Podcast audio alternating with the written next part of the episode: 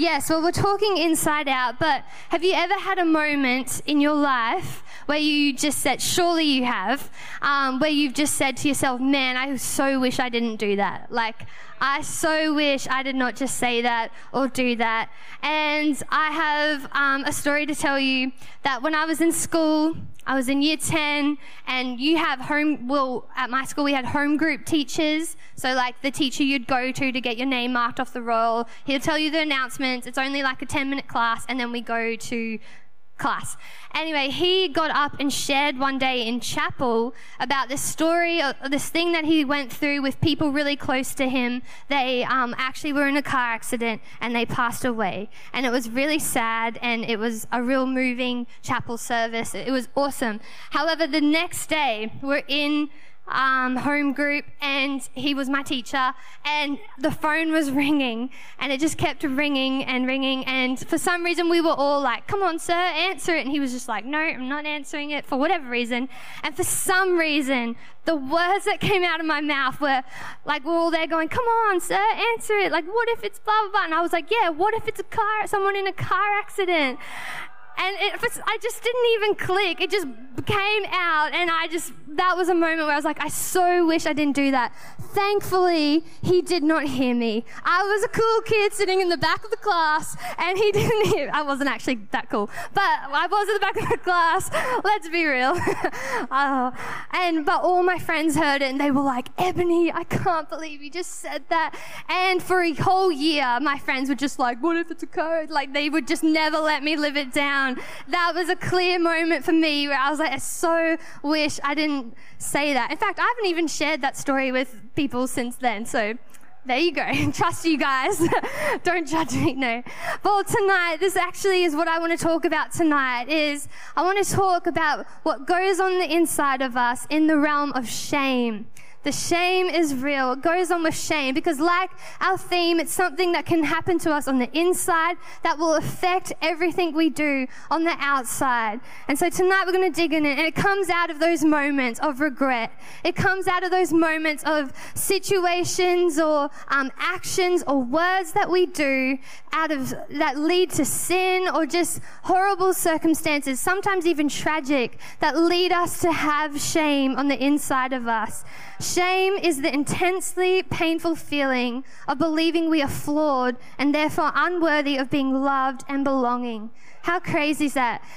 Shame isn't something of the character, it is something of our identity. And it comes from a regrettable and unfortunate situation. So, you guys ready tonight to dig into this? well, let's turn to our Bibles, Genesis chapter 3, where shame first entered into the world. Man, it came in quick. We're only at chapter 3 of the Bible. And here it is. It's from Adam and Eve. You know the story. Eve ate the apple, the forbidden fruit. And so we pick it up in verse 6. It says, The woman, Eve, was convinced. She saw that the tree was beautiful and its fruits looked delicious, and she wanted the wisdom it would give her. She took some of the fruit and ate it. Then she gave some to her husband who was with her. He ate it too. At that moment, their eyes were opened and they suddenly fe- felt shame at their nakedness. There it is. Shame at their nakedness. So they sewed fig leaves together to cover themselves. When the cool evening breezes were blowing, the man and his wife heard the Lord God walking in, about in the garden. So they hid from the Lord God among the trees. Then the Lord called to the man, Where are you? He replied, I heard you walking in the garden, so I hid. I was afraid because I was naked. How crazy is this? We get the picture of what shame does to us. The first thing it says is that their eyes were opened. You know, in that moment, Eve and Adam didn't just suddenly get ugly. They didn't just suddenly, in a moment, um, grow warts or I don't know, put on weight or anything. So they thought, let's like make ourselves look better by figs. It was just one moment, shame entered into their hearts and they felt ashamed of what they looked like. They felt ashamed of the body that God created them. Before that, in fact, the verse um, chapter 2, it says that they, they um, it actually says like they were naked, but they weren't ashamed. it like states it, um, yeah, just in their birthday suit, you know, walking with God. Because they were proud, like they didn't have a problem with the body God created them in. Like they didn't have a problem. And then all of a sudden, shame came in and they felt the need to change it. They felt the need to hide it. They felt the need to cover themselves, to hide something that actually God created them exactly how He wanted them to. It changed the way they were, com- their confidence with each other. Like even Adam and Eve, the only two humans alive, like, just like if you're married here, pretend that you and your husband the only two humans alive. Do you really think you'd have that much to hide with them? Like it's just you and them from each other. But even Adam and Eve needed to sew fig leaves. I like wish I knew what that looked like, but sewed fig leaves to hide from each other. The one person God put on there, put with them to trust and to do life with. So isolated them. They lost their confidence with one another and they hid from God. Shame causes you to run from God, to hide from Him to feel like He is, you know, when we meet God, we realize how perfect and beautiful and pure He is. And shame can be a blockage from you wanting to do that journey with God. And, you know, Adam and Eve, they hid from God. And I just know, you know, my story is that I've been brought up in church pretty much since day one. Been in this church since I was three, and um, loved it, loving it. Um, but, but um, you know, if you've been in church for a while, you'll see people come and go, come and go. Just be so in love with God. Next minute, they're you know, not in love with God. And I just think shame is one of those things that pull people away from church because shame will isolate you so much that you'll come to a place like this and be like, if only people knew what was inside me. I'm not like these people and I don't fit in here. And like, they're so perfect. Like, look at them go and look at them. I could never love Jesus because I could never be that type of person. If only you knew what was on the inside of me. But that's such a lie because here we are today. We've all got shame shame that we deal with. Like, no one's perfect in church or even outside of church.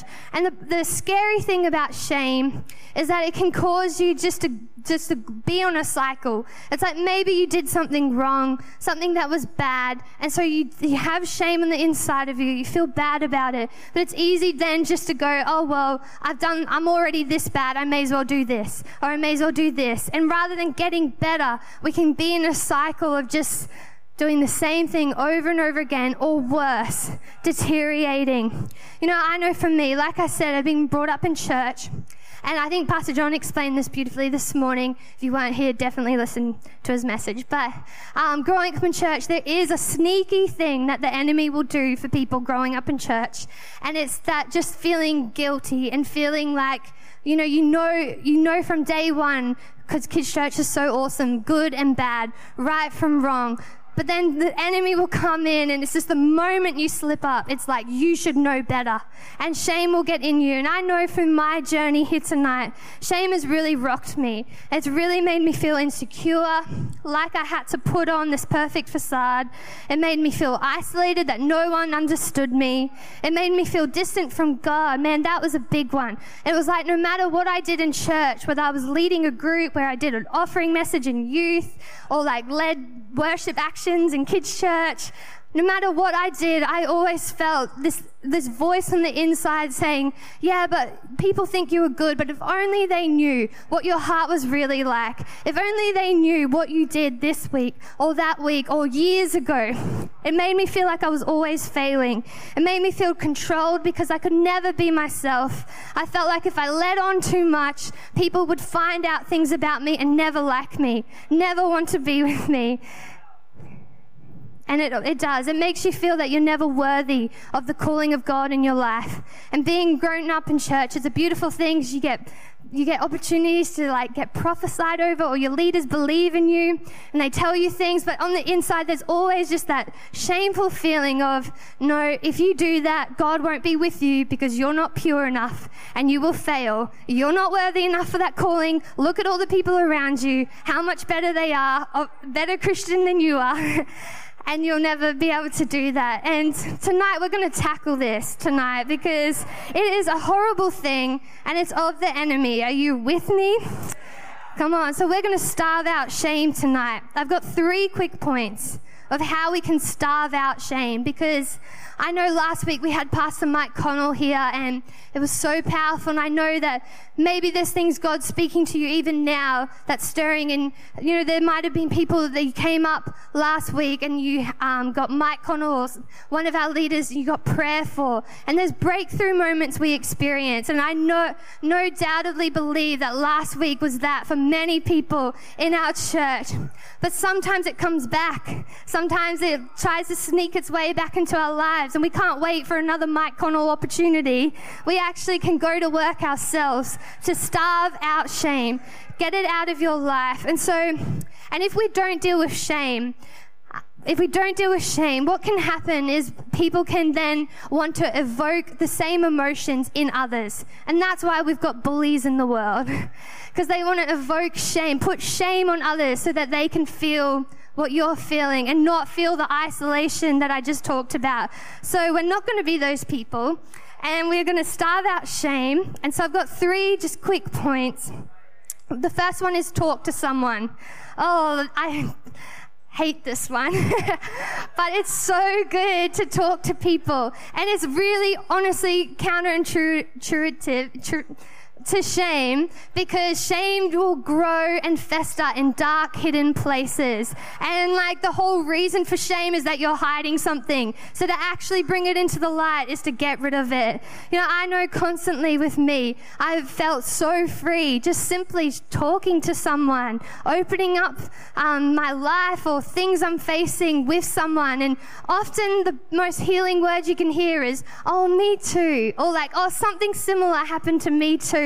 And everyone, this is the power of groups. This is why groups are so important in your life because you need to find people you trust. And I had, I've had many moments in my life where I'm like, I can count my friends, but only these people here I feel that I can trust to actually blurt out my deepest, darkest, shameful moments. And so you need to find those people and groups is where you find that. You'll find a leader who loves you and is praying for you daily, but you'll also find just doing life together. You'll have little moments where you can share with one another and hear the words, Me too. Let's pray together. Let's do this together. I have a confession to make tonight. I will demonstrate sharing and telling you something that has been in the dark. okay. now, seriously, front row. Don't judge me. But no. okay, so basically, we have an iPod that we use here at church to play music. I know. Um, we have an iPod that we use here at church to play music in the foyer. We use it at youth to play, like, you know, party music. We use it before and after service, but we even use it during the week with our staff meetings and things like that. Anyway, it went missing. And everyone was like, was it youth? Was it the Sunday night all in team? And I was like, no, no, no. Like, we always put it back on charge. Like, we are due diligent, like, we're diligent.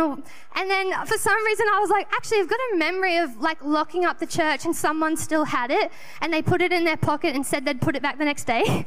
And so I was like, maybe ask Piata. I think it was her. And so I even put Piata under the bus. Anyway, last Sunday, it, last Sunday, I like was getting ready for church. I put my jeans on. No joke. It was in my pocket. It was my pocket that had it on. The worst part is, the worst part is, is I um we were setting up, the All In team was setting up, and I just kind of just put it back, and just the hustle of Sunday nights didn't tell anyone that it was me. Anyway, so I'm sorry, Pastor Josh, campus pastor, for the, that week of missing the iPad, but man, I feel free that that is not hanging over my head anymore. oh. Uh, see? That wasn't too hard, was it? And that was public. that was in front of many of you. So you can do that. In fact, I would encourage tonight, even tonight, if God's stirring something in you tonight, you go and tell someone, you don't delay, you do it tonight. Just say, hey, I've got to bring this to the light. I've got to do this now. I don't want to go into this week carrying the shame. Let this thing over my head go and do it tonight. My next point is have a crouch moment, which I will explain.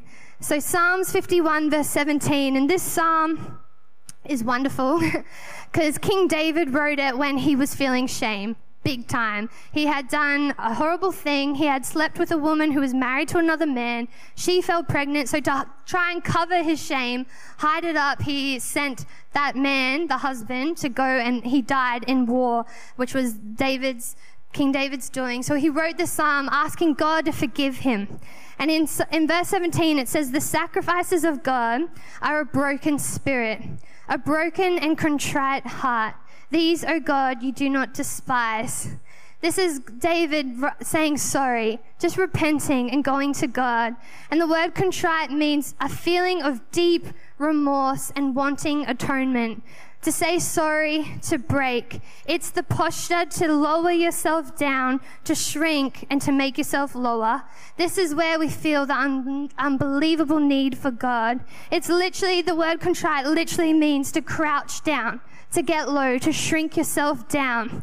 And, you know, there's this beautiful story, one of my faves in um, John 8. and it's the story where um, a woman was caught in the act of adultery and she was dragged in front of a crowd in front of Jesus. Jesus was preaching. Just imagine it like a woman dragged out in front of a crowd, and there was all these people accusing her, saying um, she deserves to be stoned. Like, look what she's done. It's horrible. It's disgusting. And then they say that Jesus stooped down low as they were accusing her. And eventually he got up and said, um, Those who without sin throw the first stone.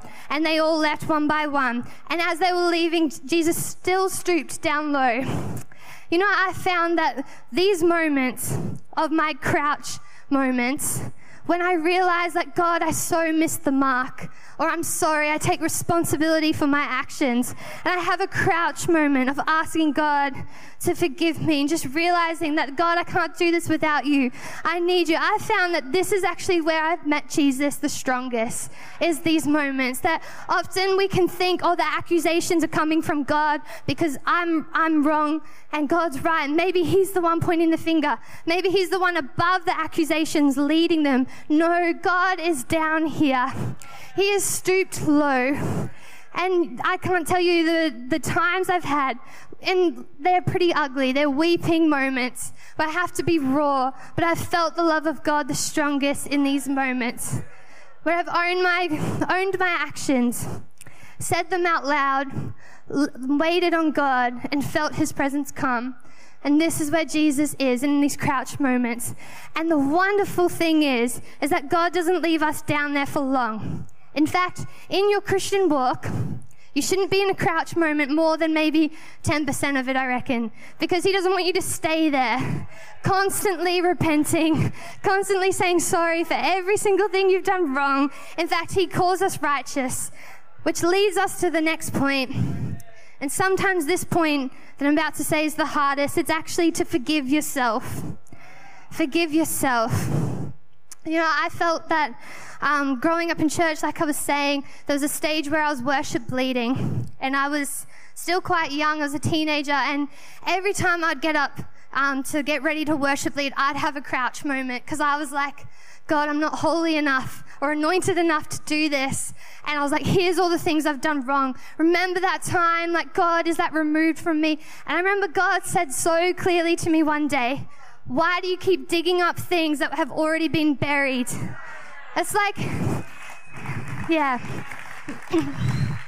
It's like God, He forgets about it the moment we've had a crouch moment. He doesn't say to you, He doesn't talk to you about your crouch moment. He just says He loves you, He forgives you, and then you get up. It's not like He needs to keep a track record.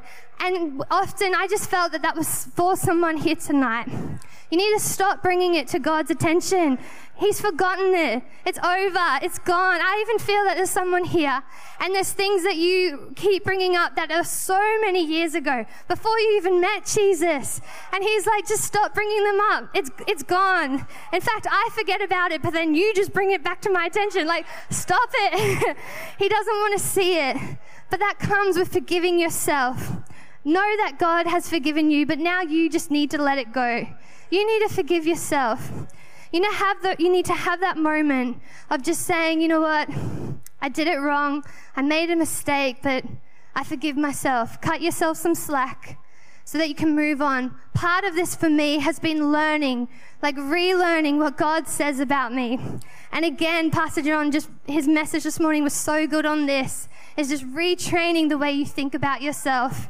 His message was get a new selfie image, new selfie. It was so good. So you, you, one of your actions is to listen to that. But this is what, and he shared like scriptures that he has said over and over, and this is one of mine. It's Colossians 1:21. It says, "You are holy and blameless as you stand before God without a single fault."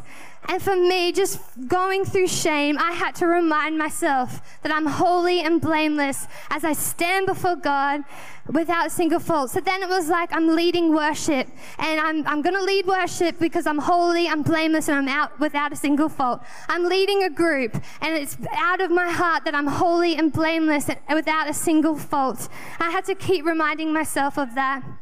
I'm going to ask the band to come up now. Because, like I said, I've walked a few, through few stages of my life with shame, and there was this one particular moment where I was like out of school, and you know, there was this boy before Dan came along, and um, and you know, it wasn't pretty. And out of that, I felt a lot of shame. Basically, I felt like he rejected me. Um, but it brought so much shame on myself because I just felt like, why did I let this happen? Like, how could I? Like, I so missed the marks, I so missed the warning signs. And I was like, I just felt like, you're such an idiot. Why did you let this happen? Why did you let this person get so close? And then I just, every little thing, I just thought, you know, it's your own fault. You deserved this pain. You deserved the shame. And you know what happened is soon after that, Dan rocked up. and I'm glad that I've got the microphone because feel like sometimes, like Dan has shared a few times our sort of dating journey. And every time he shares it, it gets a little more dramatic on his point. I'll tell you the real story. no, no, I'm joking. Um, but yeah, Dan rocked up and we were already friends like through this whole time. And um, he would then, um, after being friends for a while, he kind of would like would hang out, but every now and then he'd kind of be like, "Hey, let's alone go get coffee or like walk along the beach or I don't know." And um, he would like express his feelings for me, and you know what is um, his side of the story is that happened like ten times over like ten years of me pursuing Ebony, and she broke my heart every time. But my side of the story is. That it was only three times. no, no, no. no, but see what was happening to me each time he would come and say, like, I like you, you know, I think we should be together, or like, God told me we should get married. Which don't do that. Don't do that. nah, he didn't say that. His words were, no, okay, I won't say. okay, we just won't go there. um, okay, no, I gotta tell them because they're gonna think. His, his words were, um, I, uh, well, they, they were, God has shown me that you're the type of woman I would marry. So it wasn't exactly, it's a bit of a different, yeah. Anyway, anyway, every time he, oh, not every time, but when he did that, um, it was shame that actually stopped me from even having feelings for Dan because I had no hope for the future.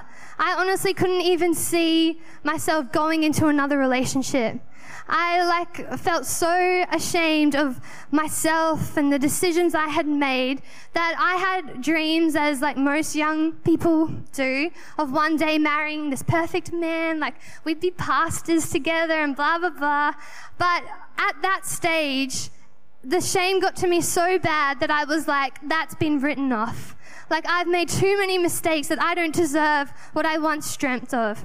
Like, the shame is so real that I just think, like, I, I'm, I'll be satisfied if I live alone for the rest of my life because I don't think I deserve to put another person through what I went through or go through another breakup. I had no hope for the future. So the feelings just weren't there. And, you know, over time, I learned to actually, I knew that God had forgiven me. I had told someone it was the forgiving myself part that I really struggled with. And just saying, like, Ebony, like, yes, you knew better, but just let it go. Forgive myself. It's okay. And you know, for me, what was really healing for me, and I'm only sharing this because maybe this will be healing for you too, is I actually went on Pinterest and I opened up a new wedding dream board and I actually started collecting pictures of like what I'd like my dream wedding to be. And at start, I made it private because I was so embarrassed and I felt so awkward and I felt so, I don't know, cliche or whatever. Um, but bit by bit, week by week, I actually started to dream again and get excited again and realize there was hope for the future. And eventually, I said to Dan, actually, you've always been my dream boy. I like you. and the rest is history. but I just wonder, you know, shame stops us from seeing the goodness of God around us. Dan was always there the whole time. In fact, he was there being like, hello, knocking on my heart, I guess. but shame would stop me from even seeing that, even that possible future. You know, tonight I want you to actually have a moment to receive from God what He's talking to you. I'm going to get you to stand. Stand right now. And I want you just to close your eyes and open out your hands. And you know, I know that as I've been speaking, God has been bringing things to your attention, that you've been carrying shame in your heart. Again, it could have been something you did when you were young, so young. It was years ago. It could be something you're going through right now, even. Maybe it's an addiction. Maybe it's just a mistake you made. Maybe it's something you actually didn't do when you should have. I want God to speak to you right now.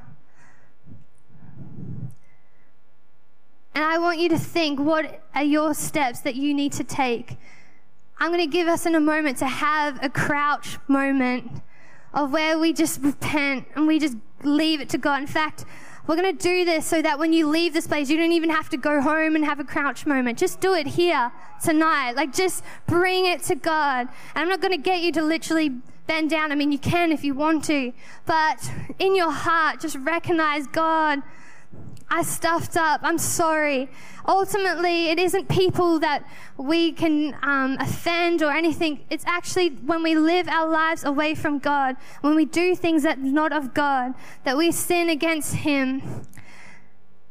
Or maybe tonight you need to tell someone, I actually feel that there might be a couple here, and that you actually need to go and speak to leaders you trust because there's something that's hidden in your relationship that you're ashamed of and you're ashamed to tell people. I know Dan and I had to do this. We made a decision to make our relationship transparent, and both of us had a mentor each that we they would ask all the awkward, embarrassing questions. You know, how far have you gone? Blah blah blah. What are your boundaries? And it was painful, but I'm so glad we did because honestly, if shame got into our relationship, I would now look at Dan and put the shame on him and honestly, I think I'd begin to dislike Dan and be angry at him for what would happen. And I'm, it's a miracle that, you know, we did that so that we can live such a awesome marriage that we're in now. And tonight, you know, maybe you're a couple and there's things you've gone over your convictions. You need to tell someone, make your relationship transparent. I also feel that that was for someone here tonight. You need to dream again. You've let shame write off some of the dreams you once had. Maybe it's the call of God on your life. You have just thought, there's no way I can do that. If only people knew my backstory. Tonight, I want you just to have a crouch moment. Give it to God. One more thing is that at the end of every service, we always open up this front area. And tonight, if something was stirring in your heart, I encourage you, like I said, let's just deal with it tonight. Don't go home and say, I'll do that privately on my own. Just do it tonight. Like, just do it. And so I would encourage you come up the front, get someone to pray with you, or have your own private crouch moment. Just say to the person, I just need a minute with God. I'm going to bring some things to Him tonight. Or go and tell someone you trust. If they're here tonight, if God told you, who should I talk to? Go and see them tonight. And then when you go home, learn to forgive yourself. Find scriptures of who you really are is that cool? Cool. But I love you guys. I'm going to hand it to Pastor John.